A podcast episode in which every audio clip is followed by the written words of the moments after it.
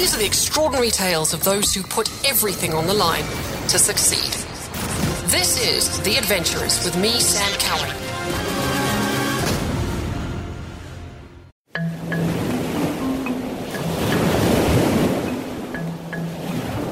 Roger Finch loves the ocean. He talks about the sea as though it's a lady, sometimes moody, sometimes angry, sometimes kind, always fully alive. Well, the ocean's full of life. The ocean itself is alive. Um, unfortunately, we're damaging it a lot. But, you know, it's just the life out there, and I absolutely love it. The colors, or total lack of colors. grey sky, grey ocean. You can't see the horizon or anything and at night all the stars, providing you've got no cloud cover, or a lighthouse when you're leaving Dover. I watched that for a while, and every and again the light would catch me from the lighthouse, and I was so excited because I could see something in the pitch black. No, I love the sea. It's, it's so natural, and you've got to become one with it. Whereas not so much with the pool. Yes, you have to be smooth and, and, and don't fight the water in the pool, but uh, the ocean throws up swells and currents and winds and chop, and you soon learn to become at one with it. It's it's beautiful out there. The first time I swam with Roger, he'd forgotten to bring his costume to the pool. My friend Karen and I arrived with the same goal. We were going to swim from Robben Island to Blouberg Strand by the end of the year. It was May. And Roger had offered to train us for what Swimming World magazine ranks number five on the list of the toughest swims in the world. I'd never met Roger, but I knew of him by reputation. He swum the English Channel, the Catalina Channel, around Manhattan Island, and that set of swims is called the Triple Crown, and he's the only South African to have done it. He was off later to Switzerland in the year to swim the length of Lake Zurich, a distance of over 26 kilometres. He'd done about 20 Robben Island crossings and he really knew his stuff, and he had offered to help Karen and I fulfill a dream. And he would start by swimming in his underpants. You don't mind, do you? he asked. And we didn't because we minded a lot more about the temperature of the water, a chilly 19 degrees. No caps, said Roger. And we looked at him stunned. We said, But it's cold. Robben Island will be colder. No cap until the temperature dips below 18. So no cap it was. The water was so cold our heads hurt and our fingers and toes went yellow. But Roger is the hardest working dreamer I know, and his first lesson for us was focus and training and focusing on training. At our Masters Club, the one girl who's a bit of a clinical psychologist or psychiatrist, college, I don't know what, she called me obsessive compulsive. Okay, look, well, if you're not obsessed about your dream and compulsive to achieve it, then how are you going to do it? Never told her that, but I don't take it as a bad term. I take it as a good term. I can't imagine Roger anywhere else but next to water. But before he started doubling as Aquaman, he had spent the first half of his life on land in a world of crazy. He was the Buzz Lightyear of the action world, to infinity and beyond. He raced superbikes in the Isle of Man TT, and when that wore off, he took up show jumping, and he mastered that until he was competing in show after show. And in fact, he might have stuck with it, but for a fall that resulted in a broken pelvis and the fear that he might never walk properly again. And when I asked him, he said that was the lowest moment of his life. Whoa, realizing I was going to spend months in bed. They had to bolt me back together, but they couldn't do that for a week until my internal bleeding had uh, stopped and the inflammation had subsided. And I hadn't ever been to hospital. And um, now, when the doc was saying, You get him an air mattress, he's going to be in here for a long time, to the sister, and I was saying, Who? For him? They just used to say to me, You'll see. Yeah, and that was the start of a month. They left me alone, staring at the ceiling. And um, I, I was in shock, total shock. At months where I wasn't even allowed to go to the toilet or bath or anything, I had to lie still for months. And um, I thought to myself, okay, you've got to put some rules in place here, Rog. I said, okay, uh, painkillers. No painkillers.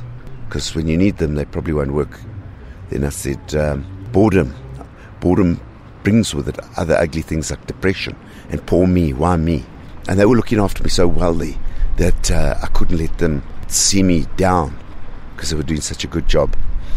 Oh, and the third most important one don't ever press that button for the sister to come. Never, never, ever. Only when you're really in dire straits. And then once I got those rules in place, I said, right, this is the start of a long journey, and either boredom's going to win or you are. And I said, nah, I'm going to win this one. And Roger did win that one. It was a slow road back. He started by standing for seconds at a time, and then minutes, and then walking, and then swimming as a form of rehab. Now, from the outside, swimming looks pretty simple. You need very little equipment, a costume, a cap, and goggles. But simple doesn't equal easy. I think preparation for a long swim is like an iceberg. There's not much to see at first glance, but there's a world of stuff you need to know and how to do under the surface. Roger told me he starts preparing at least a year ahead, and for some swims, like the English Channel, even longer. Generally, generally, you've got an idea of the swims at least a year ahead. English Channel, you'll be two and a half years ahead, uh, and you start watching people who've swum it, their videos that they've posted on YouTube. You you study the, the, the live tracking and how the swim will go. You obviously you have to talk to people, get get first hand experience from them. Uh, a friend of mine, Andy Pfaff in Cape Town, he helped me with the English Channel, you know, because I didn't have a clue what goes on. But silly things like you don't realize the tide doesn't come in and out in Dover. Not at all. The tide sweeps up the channel and the tide ebbs and goes back out the channel. So it fills from right to left and empties left to right. So when you start swimming, you'll be swept up towards Belgium, depending on when your pilot wants you to start. And then the tide will go into slack tide where it starts to turn, and then it'll start sweeping back the other way. So they've got to plan and pilot very carefully and watch your stroke rate, your progress, and what the tide is doing and what the winds are doing. I was very lucky. When I started my channel, I had wind with the tide. So I was swimming like a superstar. Each 1500 meters I put in was the equivalent of making a final in the Olympic Games, 1500 meters. That's how fast we were going. But it's because the wind was with the tide. Once the tide changed and the wind stayed the wrong direction, it was wind against tide, and all of a sudden we went very, very slowly. Um, I think I went through halfway in four hours 50 something into the separation zone, and then I only finished at 12 hours 35. So you can never, you never ever know what's going to happen to you in the swim. Never. Because tides change. You've got to understand that. You've got to know it. Otto is one of Roger's closest friends and swim partners, and he and Roger have been together on quite a few swims. When Otto became the oldest man in history to swim the English Channel, Roger was by his side. And then, uh, yeah, so I swam with him. And then coming into France was fantastic. It was, as I say, just before midnight, and the boat stayed off the shore because of the rocks and it's shallow. And um, we we're walking out, and Otto wasn't too steady on his feet, and we're walking together. And he stops. He says, "Rog, there's two penguins on the beach." I go, "Yeah." Now the boat the, the boat was shining a light, you know, to show us which way to the beach. I said, "You're right." He says, "But there's no penguins in France." I said, "I don't know. I don't know what they're doing there." And we carried on walking. He says they're coming towards us. I said, Yeah, they're getting bigger. It turned out to be our shadows. And as Otto's walking, he's wobbling along with his arms out. And we looked just like penguins. One tall penguin and one short penguin. Oh, did we laugh? Oh, we laughed like mad. It's those kind of things that, that money can't buy. And it doesn't cost you anything to help. You've obviously got to make sure the swimmer's got the right mental approach and discipline. But what Tracy did do is she packed she put a backpack on me to swim in with so we could collect some stones for France off the beach and two Heinekens. So we shared a Heineken on the beach, sat down in the water, just looked out there. Beautiful evening. I mean, that, that memory. So I cleared up, the, obviously, the tins, and uh, we had a whole pile of pebbles and stones in, the, in my backpack. And I could hardly swim back. You are struggling. Afterwards, I took that, that Heineken tin and we, we made a trophy for him. And it's pride and place in his study. He's got his, his trophy, his Heineken tin.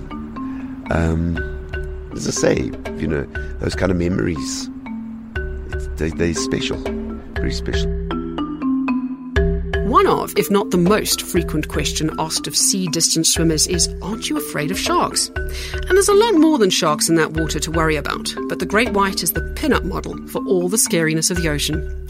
So it's only fair that one should feature somewhere in one of Roger's greatest stories the tale of the Chinese shipping trawler and Albert. Weather was bad in Cape Town. I needed to train in the ocean uh, for my Catalina channel swim after Manhattan. So I contacted my kayaker Ian He said, no problem, I'll take off work and we'll go out to the Bell Buoy. It's about five kilometers off the coast. But you swim at an angle, so it's a decent training swim. And I raced out there because the swell was behind me. And then Ian, I said to him, no man, get the camera out here at Bell Buoy, take some photos.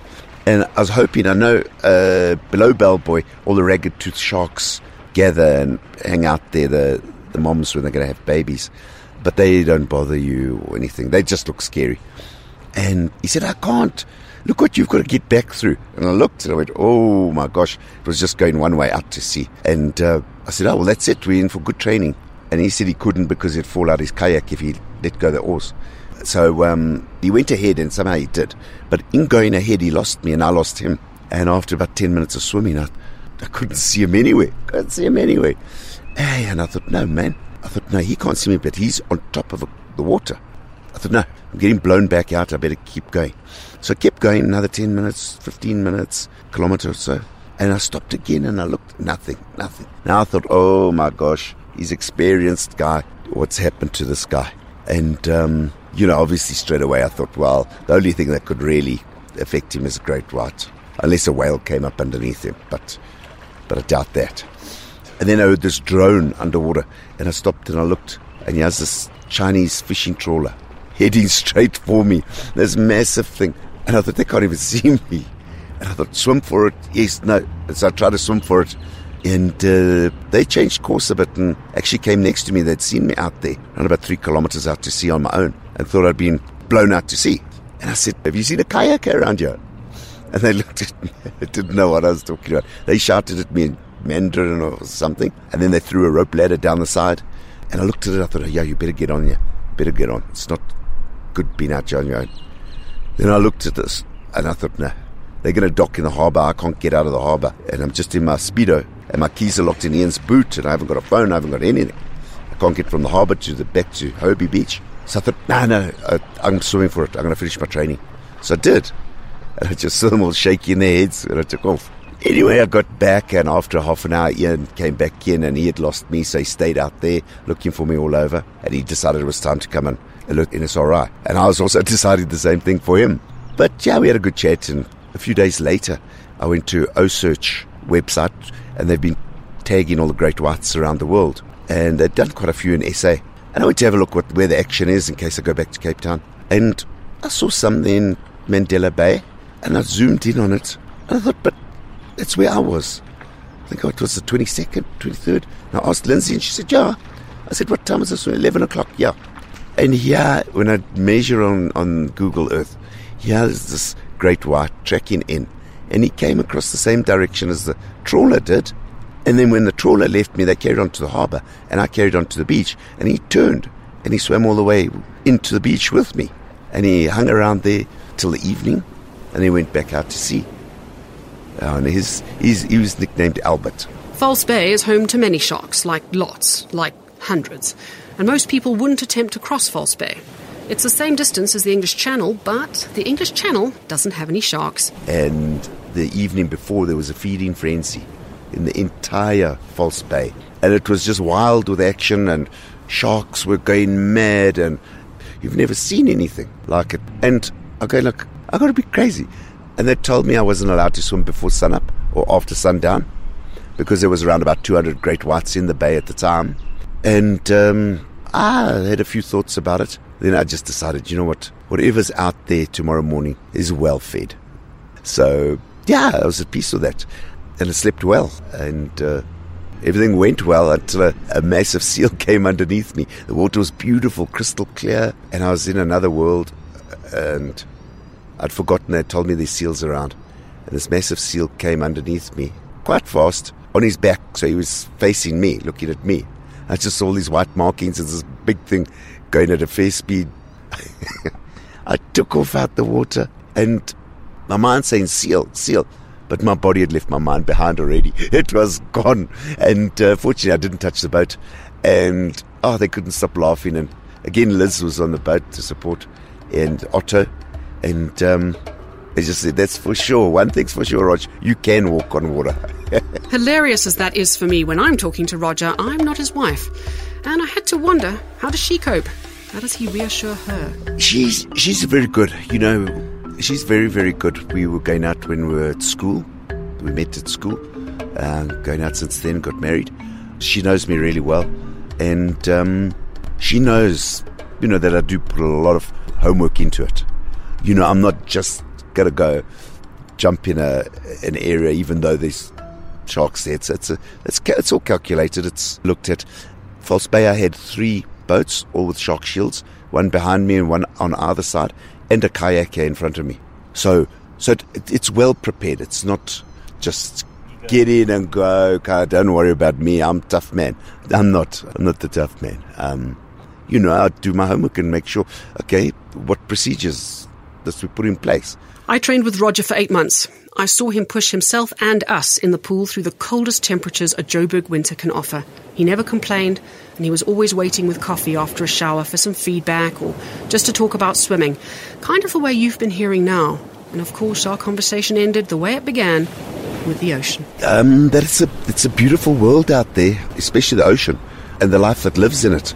Roger will be swimming the Cook Strait next.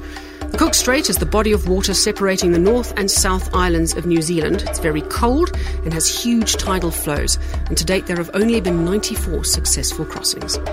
I'm Sam Cowan, and I hope you've enjoyed this incredible story. To see photos from Roger's amazing swims, both locally and internationally, visit The Adventurers on the 702 or Cape Talk websites. You can also subscribe to the series to have the podcast automatically download to your listening device.